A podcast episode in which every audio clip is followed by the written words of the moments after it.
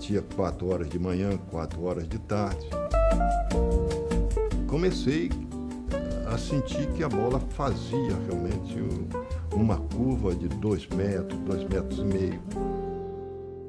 Bienvenidos al décimo segundo episodio de Folla Seca, el podcast de la gestión deportiva, donde se puede hablar libremente sobre todos los conceptos y temas que conlleva esa gestión.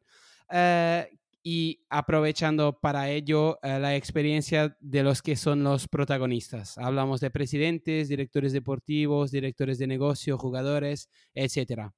Hoy con nosotros tenemos eh, el placer de poder contar con Quique Pérez Martínez, abogado de profesión y desde hace un año trabajando como director corporativo y de negocio del Cádiz Club de Fútbol.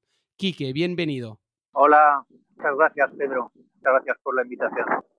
En primer lugar, me gustaría dar la enhorabuena al Cádiz Club de Fútbol, aprovechando tu presencia por su eh, espectacular ascensión a Primera División, ya que no podemos olvidarnos que exactamente 10 años atrás el Consejo de Administración del club se dimitía tras el descenso a la Segunda B, eh, disponiéndose además a vender el paquete mayoritario. Así que enhorabuena antes de avanzar en nuestra conversación y centrándonos en tu rol, lo primero te pedía que explicaras brevemente a la gente qué hace un director corporativo y de negocio de, un club de fútbol.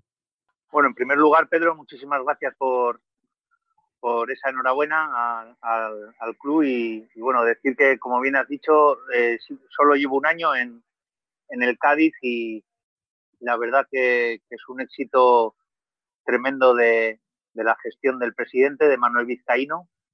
Y, la verdad que agradecer también desde aquí al, club pues, la, oportunidad de, estar en un, club tan grande como, el Cádiz y, el, haber podido el haber podido vivir lo que es un sueño para, cualquier profesional del fútbol como es eh, un éxito deportivo de este calibre que es subir a la primera división, a la Liga Santander.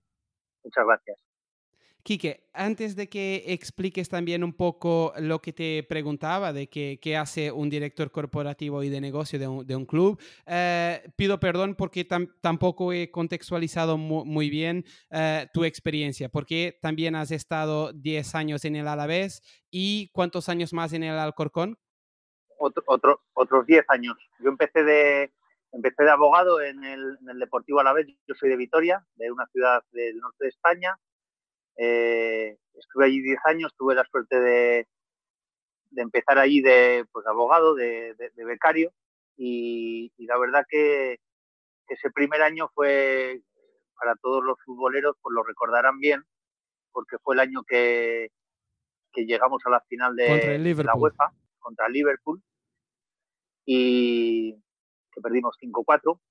Y bueno, tuve la suerte, la verdad, que en ese primer año de acompañar a, al Consejo de Administración por todos los campos de, Europa y, para un niño que era yo en aquella época, pues fue, fue la verdad que una experiencia inolvidable y de la que solo, solo hablar. Y luego, pues del, del Alavés fui a, de director general al, al Alcorcón y los últimos seis años en Alcorcón eh, lo compró un, un belga, un, empresario belga, y ahí, ahí tuve que, ahí me metí también en, la gestión deportiva, que hacía de director deportivo y, director general del club. Es un club más pequeño, pero bueno, estábamos en la segunda división y creo que hicimos un gran trabajo. Y de ahí, el verano pasado, que mañana, por cierto, hago un año en, este club, en el Cádiz, club de fútbol, y llevo un año aquí de... Mejor timing era imposible yo le decía el otro día a mi padre, digo, es que lo escribo en un papel y no sale mejor. Así que, que mañana es mi aniversario y aquí en el Cádiz y la verdad que mejor, mejor imposible, sí. Y si tuvieras que explicar exactamente cómo es tu día a día y lo que, lo que haces como director corporativo y de negocio, eh, ¿hasta dónde van tus, tus funciones y tu papel? Bueno, pues mi, el, el, el fútbol, para quien no lo conoce de dentro, es, es, una, es un mundo muy vivo.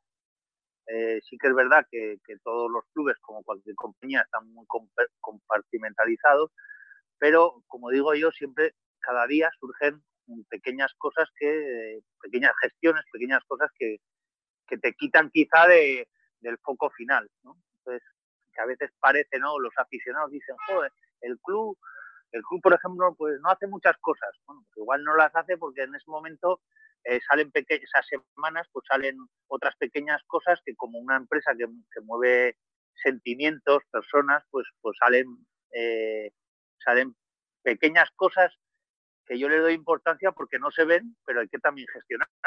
No, realmente al final el, fútbol se ve cada dos semanas o cada semana en la televisión, pero, pero detrás de ello y sobre todo cuando viene el éxito hay una gran gestión de las grandes cosas, pero también de las pequeñas.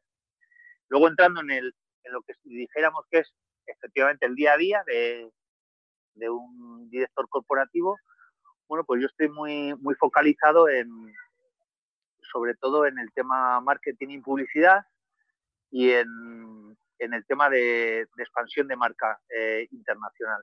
Este año, este año he hecho varios viajes por, por el mundo con, eh, haciendo drafts, eh, buscando sponsors internacionales para que se sumen al club, porque creo que creo que de aquí a un corto espacio de tiempo el departamento internacional de los clubes será como el departamento de marketing, será algo necesario, porque y más con, con, el mundo global que vivimos y con lo que está pasando ahora en la desgracia que hemos tenido a nivel mundial, creo que todos tendremos que mirar a todo el mundo para buscar ingresos. Y bueno, yo en mi anterior club ya me, ya me dirigí a buscar ingresos al extranjero y, aquí en el Cádiz pues eh, la verdad que dedico mucho tiempo a contactar con, con, empresas de todo con empresas de todo el mundo para hacer acciones en destino de todo tipo, como pueden ser entrenamientos, campus, cursos de formación eh, y bueno, ofrecer nuestra metodología eh, de la cantera, nuestra metodología de oficinas eh, como consultoría, que creo que es un, es un negocio que, que el fútbol español, la marca, la marca del fútbol español y ahora mismo en la marca Cádiz pues, pues debemos, debemos aprovecharlo porque hay, hay mercado para, para todo el mundo. Y luego, como te decía, hay pequeñas cosas, pues como puede ser pues tema, tema, el tema jurídico, eh, también, también se revisa bastante. El tema de las nuevas tecnologías, eh, creo que, que, empieza a ser muy importante. El tema del Big Data, el gestionar todo eso. Bueno, la verdad que hay, hay bastante, bastantes patas abiertas en el día a día. Pero el tema ese de la consultoría que, que hablabas, eh, yo también, eh, una parte del negocio, por ejemplo, del Alavés pasa muy, muy por ahí eh, actualmente. ¿Cómo hacéis exactamente ese tipo de consultoría y a qué países habéis ya llegado en ese servicio? Bueno, como te he comentado antes, llevamos solo, solo un año los viajes que hemos hecho han sido a países, hemos estado en la India, hemos estado en Emiratos Árabes, Túnez, Marruecos y, Honduras. Y, bueno, eh, realmente, hoy lo comentaba por la mañana con un compañero, nosotros estábamos empezando a, ofrecer un servicio más como puede ser esa, parte de las acciones en destino, pero claro, desde, desde principios de marzo aquello se ha quedado parado porque, porque realmente lo que, lo que se necesita en destino es ir. La nueva tecnología, el reunirte por aquí, está todo muy, está fenomenal, pero cuando ya estás hablando de traer patrocinadores o ser consultor eh, a nivel de, del fútbol base o a nivel de la estructura pues, de marketing, de gestión deportiva, financiero, ofrecer tu know-how, necesitas más acciones en destino, necesitas ir mucho y realmente pues ahora está, está eso, eso parado porque no sabemos cuándo podremos retomar la actividad internacional. Eso es, eso es. Pero entonces se puede decir que vuestra consultoría al final tiene el sentido para el extranjero, pero también el proporcionar de vuestras instalaciones para traer aquí, en este caso en España, a, a, dichos profesionales para que puedan también aprender aquí de vosotros y que puedan usar vuestras instalaciones, ¿no? Efectivamente. Tiene, eh, creo que es un negocio muy interesante que, efectivamente de unos años para aquí se está se está trabajando mucho en ello porque, como tú bien dices, mm, es puede ser pues para utilizar tus instalaciones para entrenar, tus instalaciones para que los, sean, por ejemplo, he llegado a un acuerdo con la universidad de, llegamos a un acuerdo en, en enero con, con la Federación de la India y los 65 estudiantes que están haciendo los máster de fútbol van a venir a hacer las prácticas a Cádiz. otra rama más, quiero decir. Eh, otra rama más que se me ocurre. Entrenadores eh, que cuando vas a hacer una acción allí, pues, pues un par de tardes se das cursos de, formación, ¿no? De actualización, podríamos llamarlos. Se interesan también para venir a ver cómo se trabaja en la cantera. Quieren, quieren esa, ya no la teoría, sino la práctica. Efectivamente, como tú bien dices, tiene todas las ramas. Tiene las ramas del chico, del niño que quiere venir a vivir la experiencia una semana, un mes a, tu club, del entrenador que quiere venir, del preparador físico, del que ha estudiado empresariales, que ha estudiado un máster de fútbol. Efectivamente, ahí se abren tantas ramificaciones que, creo que, realmente veo que es uno de una de las líneas de, negocio importantes y que de unos años, dentro de unos años, serán fuentes importantes de ingresos para los clubes españoles.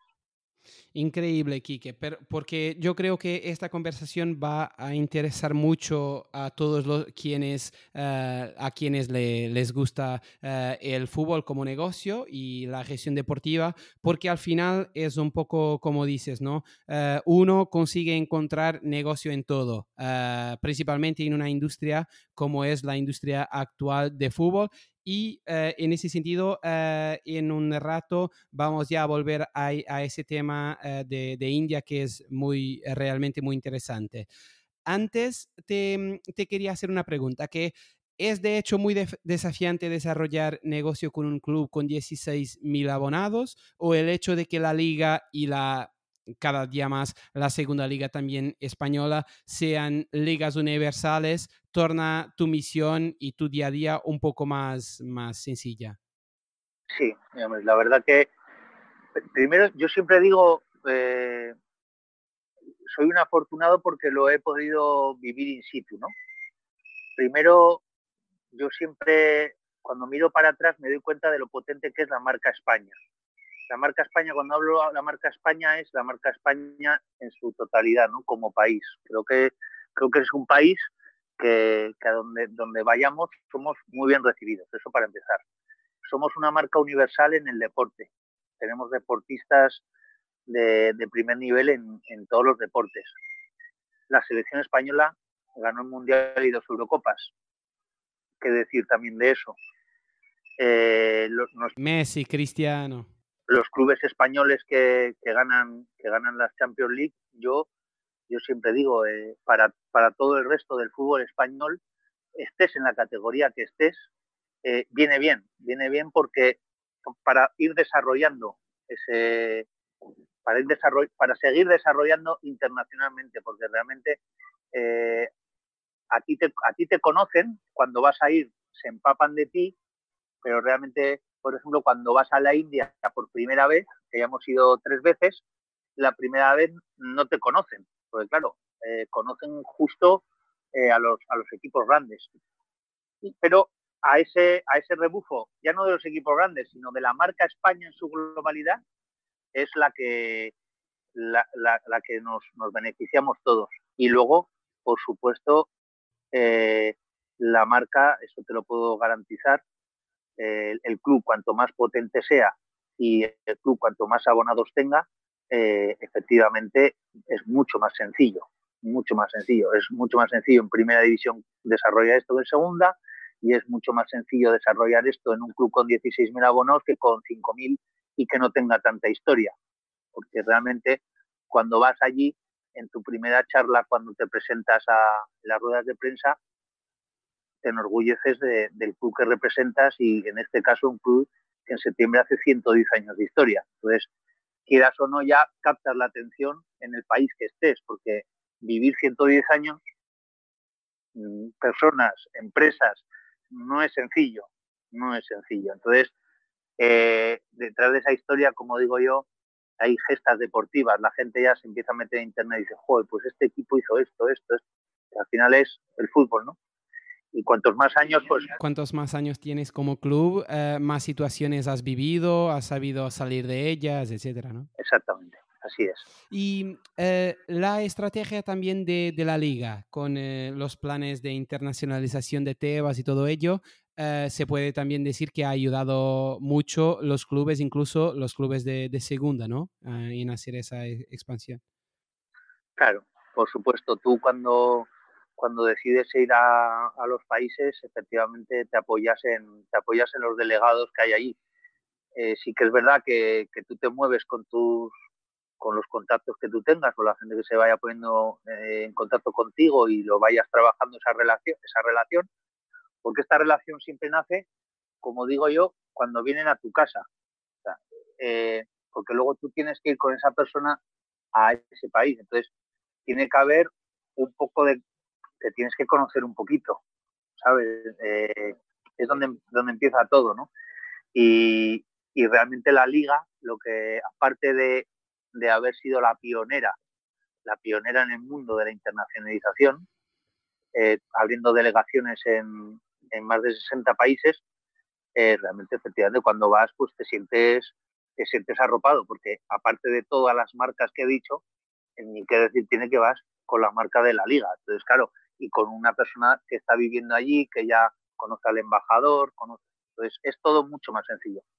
Sí, sí, sí. Y solamente para, para, introducir a los pocos que no conozcan el proyecto, ha sido un proyecto que la liga ha hecho algunos años atrás, que es para poner a personas que hablaran la lengua de, de cada país, por ejemplo, portugués en Angola, Mozambique, lo que fuera, también eh, a españoles o italianos por el mundo, como Brasil, eh, Tokio todo lo demás, para que después pudieran esas personas facilitar y proporcionar a este contacto de los clubes españoles por el mundo. Eh, esos países que hablabas, India, Emiratos, Árabes, Honduras, Túnez, Marruecos, eh, ¿habéis escogido esos países por alguna característica en especial o simplemente se ha proporcionado esos encuentros? Se, se dio así. Eh, sí el, país que realmente estratégicamente sí pensamos en el club a dirigirnos, que fue el primer viaje, fue a la India. Eh, porque yo ya lo conocía de, años atrás. Creo que, creo que podemos eh, desde España tender unos puentes de apoyo y de ayuda y para, para desarrollar el fútbol allí. Eh, es el segundo país más grande del mundo. Mm, todavía no hay grandes clubes allí, con lo cual hay mucho que hacer. Y el resto de países hemos llegado, ido yendo según han venido. Teníamos muchos más programados, un montón de países, pero, pero se, paró, se paró. Pero realmente eh, realmente, bueno, los siguientes países que teníamos, un país muy interesante también como es Japón, eh, la verdad que, fue una pena que era nuestro siguiente, nuestro siguiente viaje, pues, eh, pues lo retomaremos cuando podamos. Em, no sé si estás de acuerdo conmigo y quizás como intervienes también en áreas distintas puede ser que tengas una, una opinión diferente, pero lo que yo pienso del mercado indiano, aunque sea muy, muy grande, es que tiene mucho que ver también con un problema de poder de compra, porque yo cuando trabajaba en Macron, en la parte de la ropa deportiva, los clubes indianos eh, eh, compran a precios muy, muy bajos. Así que una camiseta, el precio de coste y el precio de, reventa al público es un precio muy, muy bajo, lo que puede quizás em, sea aún más apetecible hacer un tipo de acciones como lo que hablabas de eh, hacer los estudiantes venir a España o algún tipo de cursos que propiamente... Lo que digo es que esta parte de, negocio, los de los precios, quizás sea un poco un obstáculo, ¿no? No, no te creas, no te creas porque, porque realmente cuando tú te decides a ir a un país, eh, ya, ya hay el target de, de chicos, de, de sponsors de, que, pueden, entre comillas, comprarte el producto. ahí, ahí no vamos a ciegas. Eso, eso por ejemplo, eso se trata en, una primera reunión. ¿no? Tú explicas bien lo que tú quieres, dejarlo bien claro, y, realmente cuando llegas allí eh, no te encuentras eh, eh, gente que pueda que, pueda acceder al programa que tú, que tú quieres. Ok, ok, entiendo. Al final es un poquito una área de, de, negocio un poco diferente y entiendo lo que, lo que dices, que también tener esa preocupación en dirigirnos más a las personas ciertas, ¿no? Desde el inicio del proceso. Eso es, desde el, desde el inicio. Sí, sí, sí. Em, sé incluso que te ha impresionado el nivel de fútbol de Honduras, ¿no? Sí, la verdad que sí. La verdad que la verdad que es un país que me, sorprendió, me sorprendió el nivel y la competitividad que tenían. Y bueno, eh, ese país en concreto eh, no hizo sino reforzarme en lo que yo pienso. El talento existe en todo el mundo, el físico existe en todo el mundo, lo que no existe en todo el mundo es que desarrollara igual infraestructuras, pero quien más, quien menos en todos los países las tienen, unos más y otros menos, pero lo que, lo que realmente veo que falla es el proceso de esos niños de 10, 11 años con talento, con físico, que eh, esos entrenadores eh, de la base eh, no, no, tienen, no tienen la capacidad de, de desarrollarlo en determinados países. Yo diría yo diría la mayoría que he estado, la mayoría que he estado. Entonces, realmente por eso una de las patas de, este negocio es cursos de formación para entrenadores, ofrecer que los entrenadores vengan aquí, vean cómo se trabaja en, en la fútbol base de, un club profesional, eh, que, que, vean el ofrecer, el, realmente muchos países están como si dijéramos atrasados, ¿no? Aquí en España eh, los entrenadores de la base son todos buenísimos, son todos niveles altos de entrenador, o sea, tienen el nivel máximo de, entrenador. Eso no es, ¿y por qué para entrenar en el Cádiz tienes que ser el, mejor nivel de entrenador, por ejemplo, ¿no? Es que tiene toda la lógica, porque es que esos niños son los que van a ser futbolistas, entonces tienen que tener un buen entrenador. No, no es como hace 30 años o como cuando yo jugaba al fútbol en un equipo que además hay en Vitorias de cantera que me entrenaba algún día mi padre. estoy hablando hace 30 años, no más, 35 años. claro, ahora eso es, impensable. Al final, Kike, lo que dices en, en, resumen de, de, esta idea es que em, existiendo el talento en las varias partes del mundo, después donde quizás hay una oportunidad de negocio, será en lo que respecta a la área de cómo desarrollar las infraestructuras, desarrollar el conocimiento, es un poquito por ahí, ¿no? Más que la infraestructura, porque la infraestructura es la que, es, es que esos entrenadores, esos, eh, los, los niños son buenos y tienen físico, por ejemplo, en Honduras pero quizá el entrenador no sabe dirigir eh, toda la semana de entrenamientos, por ejemplo. Entonces, aquí, aquí yo, por ejemplo, en España, yo hablo de España, claro, no sé en otros países, en Europa o en el mundo. En, España, la base, el fútbol base, yo en estos 20 años veo que se ha profesionalizado como un departamento más del club. como se ha profesionalizado el marketing, eh, la dirección deportiva. Entonces, el fútbol base, todos los clubes hemos llegado a la conclusión que todos los futbolistas empiezan abajo. Entonces, claro, eh, pero a esos, chicos tácticamente, tácticamente los tienes que enseñar desde pequeños. No puedes enseñar a un niño con, en, por ejemplo, en la India, que vimos una vez un chico buenísimo con 16 años, enseñarle a jugar al fútbol? Imposible. No, eso, eso es eh, perfectamente verdad, pero lo que también es verdad es que no es solo un tema de desarrollar talento, pero también de darles la, eh, la oportunidad, en el sentido que quizás vosotros como club podéis eh, enseñar y ayudar a los entrenadores de los varios países como Honduras a desarrollar sus procesos, pero después es aún más importante conseguir captar esos talentos y quizás proporcionar una oportunidad en España, ¿no? Para que ellos puedan mostrarse.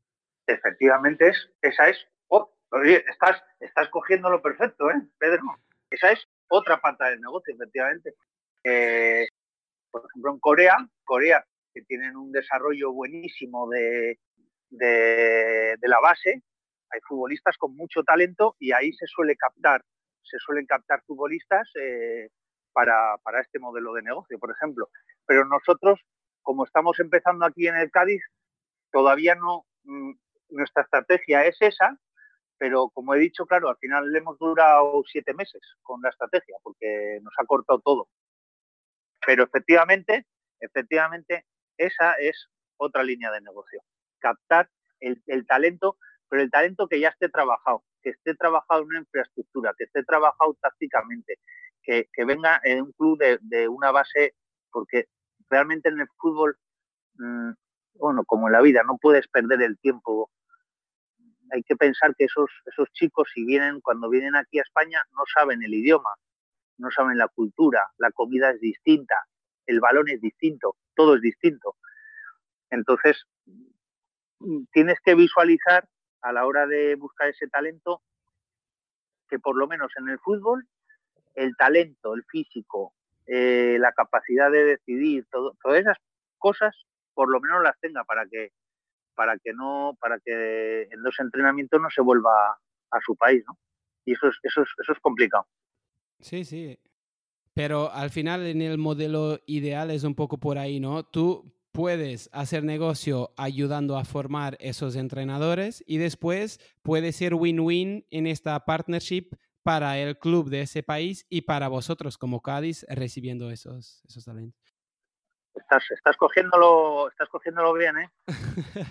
eh pero yo tengo una curiosidad, que es, entiendo que habéis ido a Honduras, pero teniendo El Salvador eh, pocas menos personas, digamos que tiene menos 3 millones, que más o menos Honduras tiene 9 millones y, algo y El Salvador 6 millones y algo, eh, y teniendo en cuenta que uno de los grandes ídolos de la historia del Cádiz es eh, Mágico González, salvadoreño, ¿por qué no habéis ido también a El Salvador? Porque yo creo que si hay un club, antes de, que, antes de darte la, palabra solo para decir que si hay un club en el que haya singrado un jugador de El Salvador es el Cádiz, ¿no?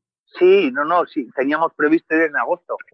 Eh, quizá eh, fue Honduras primero por, porque coincidió así, como te he dicho antes, estratégicamente sí que India era el que nos teníamos que hacerlo el primero, pero luego fue, porque luego no es tan fácil organizar todos estos viajes, hay que, los tienes que ir encajando también con, porque van entrenadores del fútbol base, entonces tienes dos viajes al mes. Y, quizá dejamos el, Salvador para, más adelante, para, para ya llevar el modelo, como estamos empezando, el modelo perfecto, pero y por supuesto que Dios querrá que, estaremos pronto ahí, porque bien, como bien dices, eh, eh, bueno, de hecho, El Salvador es el segundo país que más nos sigue en redes sociales del mundo. O sea que ya también por impacto económico y por todo, ya que estamos hablando de negocios, hay que ir seguro. Sí, sí. ¿Tienes alguna idea de, cuántas personas o cuál, o cuál sería el porcentaje de personas de El Salvador que, os siguen? Pues nos siguen en redes sociales, tenemos más de 5.000 seguidores en, en Instagram. Más de 5.000. ¿En, un total de...? No lo sé. Es, eh, como va por, es por rangos, ¿eh? Igual tenemos más, pero en el rango que realmente, como lo vi hace tiempo, no, no me acuerdo el rango, pero era el, el, segundo país después de España, claro. porque al final con tanto mm, potencial no, no estaba entendiendo bien por qué no, no había sido ahí, pero claro, también está este momento de, de paraje, de, de stop obviamente que obliga a, algunas cosas menos, menos buenas. Eh, desde 1993, como, como se sabe, el club solamente ha estado en primera división durante una temporada y en eh, los casi 110 años de historia que, que, hablábamos, la próxima temporada al final será solamente la décima tercera del club en, en la primera división. ¿Vosotros tenéis alguna ah, previsión de, de la forma en la que vais a aumentar las recetas comerciales con esta ascensión? Bueno, con bueno, eh, nosotros, como, como, como bien dices, eh, eh, acabamos ahora mismo de, de, llegar a la Liga Santander y en el, en el aspecto comercial estamos justo empezando ahora empezando ahora el, el proceso que tú dices, ¿no? No, no te sabría decir el, porcentaje exacto, pero como sé que me vas a invitar a, al podcast número 24 o el 25, te, lo, ya, diré, ya tendrás los datos actualizados.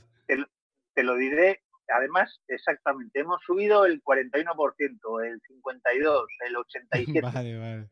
Te lo diré porque, porque eh, la verdad que es una grandísima pregunta, pero realmente también nosotros eh, no habíamos manejado ese escenario, no habíamos manejado realmente en patrocinios ningún escenario, eh, dada la situación que hemos pasado estos meses. Entonces, mm, ahora vamos viendo poco a poco, poco a poco. Eso es, tampoco es el mejor año para entender el verdadero impacto ¿no? de, esa subida. Eso es. Eh, pero quizás como yo Mm, suelo mm, eh, llamarte aquí para el podcast después de grandes eh, éxitos. Quizás eh, volvamos a hablar cuando os apuráis para Europa. Así es, mantenemos en conformidad. Ojalá, ojalá que sea así. Pero de hecho el, el, Cádiz es curioso porque es una, una marca realmente potente y em, como me comentaba una persona amiga que todavía trabaja en el club, em, y es un club que reúne la simpatía de toda España. Eh, eso es una cosa que eh, contribuye de hecho para que su marca tenga tanto potencial, es decir, la fuerza de sus aficionados, ese fenómeno de, de simpatía, ¿Todo eso es lo que hace la marca tan especial? Sí, totalmente sí. Sí, te lo digo porque eh, realmente eh, cuando dices que llamas del Cádiz, eh, fuera de, la, de lo que es la provincia, obviamente, y llamas en, en, España, es un club simpático, es una ciudad preciosa, una provincia preciosa, todos los españoles creo que alguna vez han venido aquí a, veranear. Eh, todo el mundo se va con buen sabor de boca porque es un sitio precioso. La gente es muy simpática. Eh, tienen una fiesta como son los carnavales que son mundialmente conocidos. Eh, la afición es, maravillosa. allá donde va nunca hay ningún problema. Los cánticos son alegres, son muy ingeniosos, tienen mucho arte, como dicen aquí.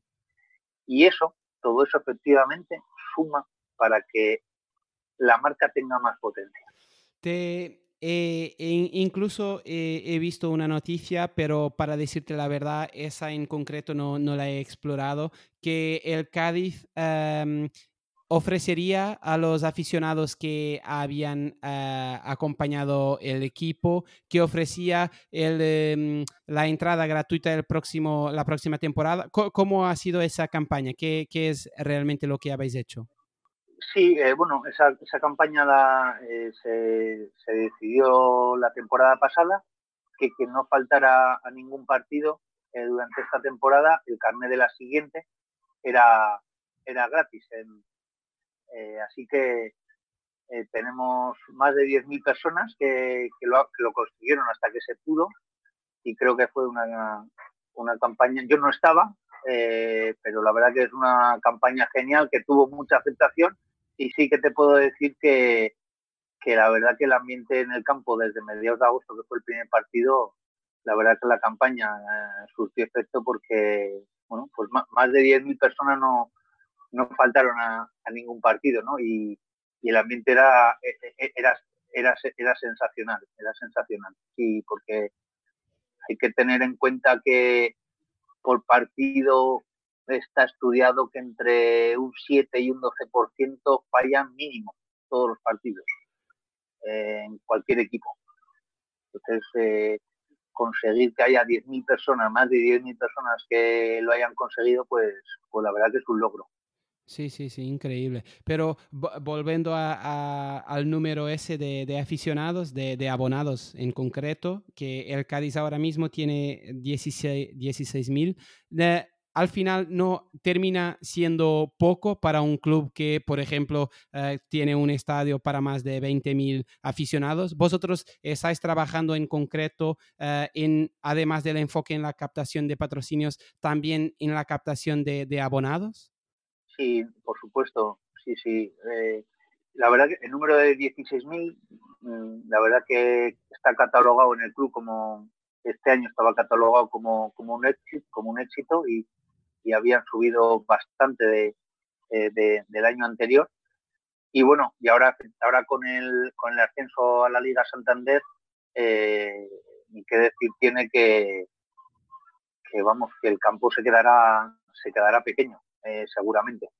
es lo que tiene, es lo que tiene estar en un club tan potente, que quizá en otra ciudad tienen un campo de estas dimensiones y costaría, o como tú bien dices, hay que trabajarlo más.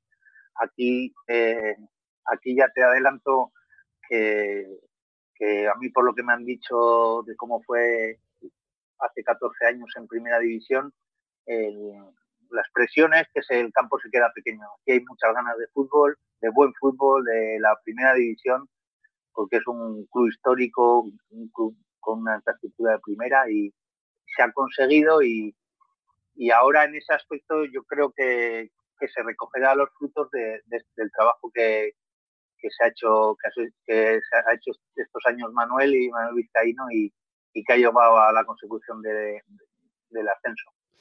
Y eh, volviendo aquí un, poquito atrás eh, con respecto al Superdraft que, que habías hablado, Em, la verdad es que con, la expansión internacional, el club está buscando captar talento, como habíamos ya hablado, eh, jugadores jóvenes que tengan valor y también captar nuevos sponsors. Um, este Superdraft que vosotros habéis hecho en India para buscar a jóvenes jugadores, después, mientras tanto, se ha convertido también en esta posibilidad que hemos discutido ya de formar gestores de fútbol estabas comentando que eh, estáis aprovechando el hecho de que algunos de, esas personas estén estudiando para, ser gestores ¿no? de, fútbol y, que después tendrán la posibilidad de también hacer una beca o aprender un poquito con vosotros localmente. ¿Podrías detallar eh, si es, todo esto es mucho más centrado en la parte de negocio, que obviamente será centrado ahí, pero vosotros también miráis a esto como una oportunidad de ser pioneros en la captación de algo que todavía no está muy desarrollado en el fútbol, que es captar la parte de profesionales que gestionan el club y no solo los, los jugadores? Perfectamente, exactamente, también, también va por ahí. Eh, yo siempre digo que cuando estás, estás eh, en el extranjero, fuera de tu casa, eh, la cabeza, por lo menos la mía, no sé por qué, pero piensas más y mejor todavía. Entonces, efectivamente, te dicen una frase, la coges, le empiezas a dar vueltas y, efectivamente dices, ¿y por qué no vamos a tirar por esta línea? ¿Y por qué no vamos a ser pioneros en esto? Y, de hecho, la semana pasada eh, tuve el honor de dar yo la, charla inaugural con el presidente de la Federación de la India, eh, a, todos los, a, todos los alumnos, que la verdad me subí arriba del Carranza y, el, y por detrás les puse el estadio y les dije a todos que, que, aquí, que aquí les esperábamos. Y como tú dices, efectivamente, línea de negocio, pero como club también dices, pues mira, es una línea de negocio, pero también vamos a ser pioneros en, en una cosa bonita, en una experiencia, van a venir un mes cuando vayan adelantando en el máster, en una experiencia que no se, no se les olvidará en la vida. De hecho, la liga eh, durante ese mes nos apoyará y vendrán también a, impartirles algunas clases a ellos eh, totalmente eh, gratuitas porque la verdad que a ellos también les llamó la atención. Sí, sí, y de hecho estabas hablando que a veces en otros países eh, se piensa de, de, forma distinta y yo también me he acordado ahora eh, de, de, una frase que creo que he escuchado o de otras formas he escuchado algo similar, pero yo estoy siempre pensando en el fútbol y en su gestión, así que quizás haya hecho algún cambio aquí, pero es un poquito como esa frase decía, que tú al final puedes no tener los medios para tener la mejor plantilla, los mejores eh, atletas o lo que sea, pero la estructura sí que es tú un poco que la haces, ¿no? Obviamente que si quieres eh, fichar al mejor ejecutivo, eh, quizás sea difícil, pero lo que quiero decir es que hay tanta gente con, talento por el mundo que quizás eh, un Barcelona te consiga quitar un jugador porque está muy atento y muy enfocado y con una estructura ya en los varios países, desde el Japón hasta Honduras, lo que sea. Pero todo lo que es captar el talento deportivo, quizás en India hay personas con mucha capacidad que están disponibles a ir a Cádiz, ¿no? Y a contribuir para el suceso deportivo del club. No, no, eh, no, es que efectivamente eh, yo, yo tengo otra frase de esas que aprendí hace un montón de años, ¿no? que un equipo campeón es en el campo y fuera del campo, es como hablábamos al principio, ¿no? Eh, la gestión de un club son las grandes cosas y las pequeñas cosas.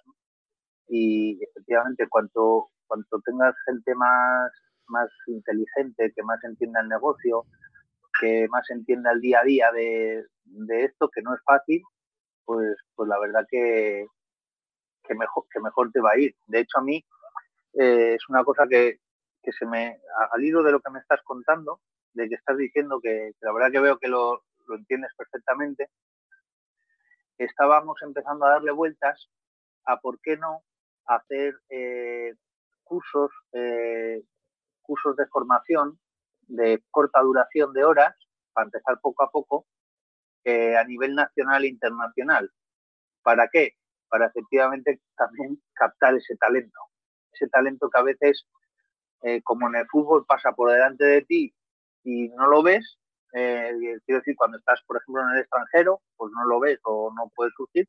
Pero, sin embargo, quizá en, en las oficinas es más fácil decir, oye, pues este, este chico de donde sea, de España, del extranjero, o pues tiene unas ideas brillantes, ¿por qué no lo probamos seis meses? Y, y la verdad, y ese talento también al club le hace crecer muchísimo. Yo lo veo como tú y lo veo algo esencial para seguir creciendo, porque al final en, el fútbol, como en la vida, tienes que seguir creciendo todos los años. Eso es. Eh, entrando aquí en la, en la parte final de nuestra conversación eh, y hablando siempre de la sustentabilidad de, de la gestión de, un club de fútbol, eh, acabado de, ascender a la primera división, el presi Manuel Vizcaíno ha dicho ya que el club va a incorporar Álvaro Negredo en su plantilla, que es un jugador muy conocido ya, internacional por España de 34 años. De alguna forma, el equipo de desarrollo de negocio, tu equipo, eh, está involucrado con todo lo que es la, eh, el equipo eh, deportivo y hablo también de la, mm, de la partnership entre equipo comercial y todo lo que es la política deportiva. Vosotros conocéis también los procesos de contrataciones, promociones de jugadores de la cantera. ¿Está todo o no? ¿O son dos áreas distintas? No, son dos áreas totalmente distintas. Yo lo conozco, pero más por mi rama jurídica, como he dicho al principio, que, pues, bueno, por mi profesión de inicio y por, la experiencia de haber redactado los contratos y, por, conocer el, tema contractual. Soy una de las personas que, supervisa, supervisa los contratos, nada más. Eh, pero no, eh, en ese aspecto está muy, muy compartimentalizado el club. No, no tiene nada que ver el tema deportivo con el tema marketing publicidad. Ya me lo imaginaba, pero mm, sin embargo, ¿tú no crees que los directores, eh, los responsables por cada área de negocio, por ejemplo, tú y el director comercial, ¿no crees que vosotros deberíais estar también eh, al, al, corriente de todo lo que es la política deportiva o crees que está bien así que sean dos áreas completamente distintas? Está bien así. Yo creo que es muy importante eh, estar mm, ajeno a eso porque no, no es el medio en el que estás.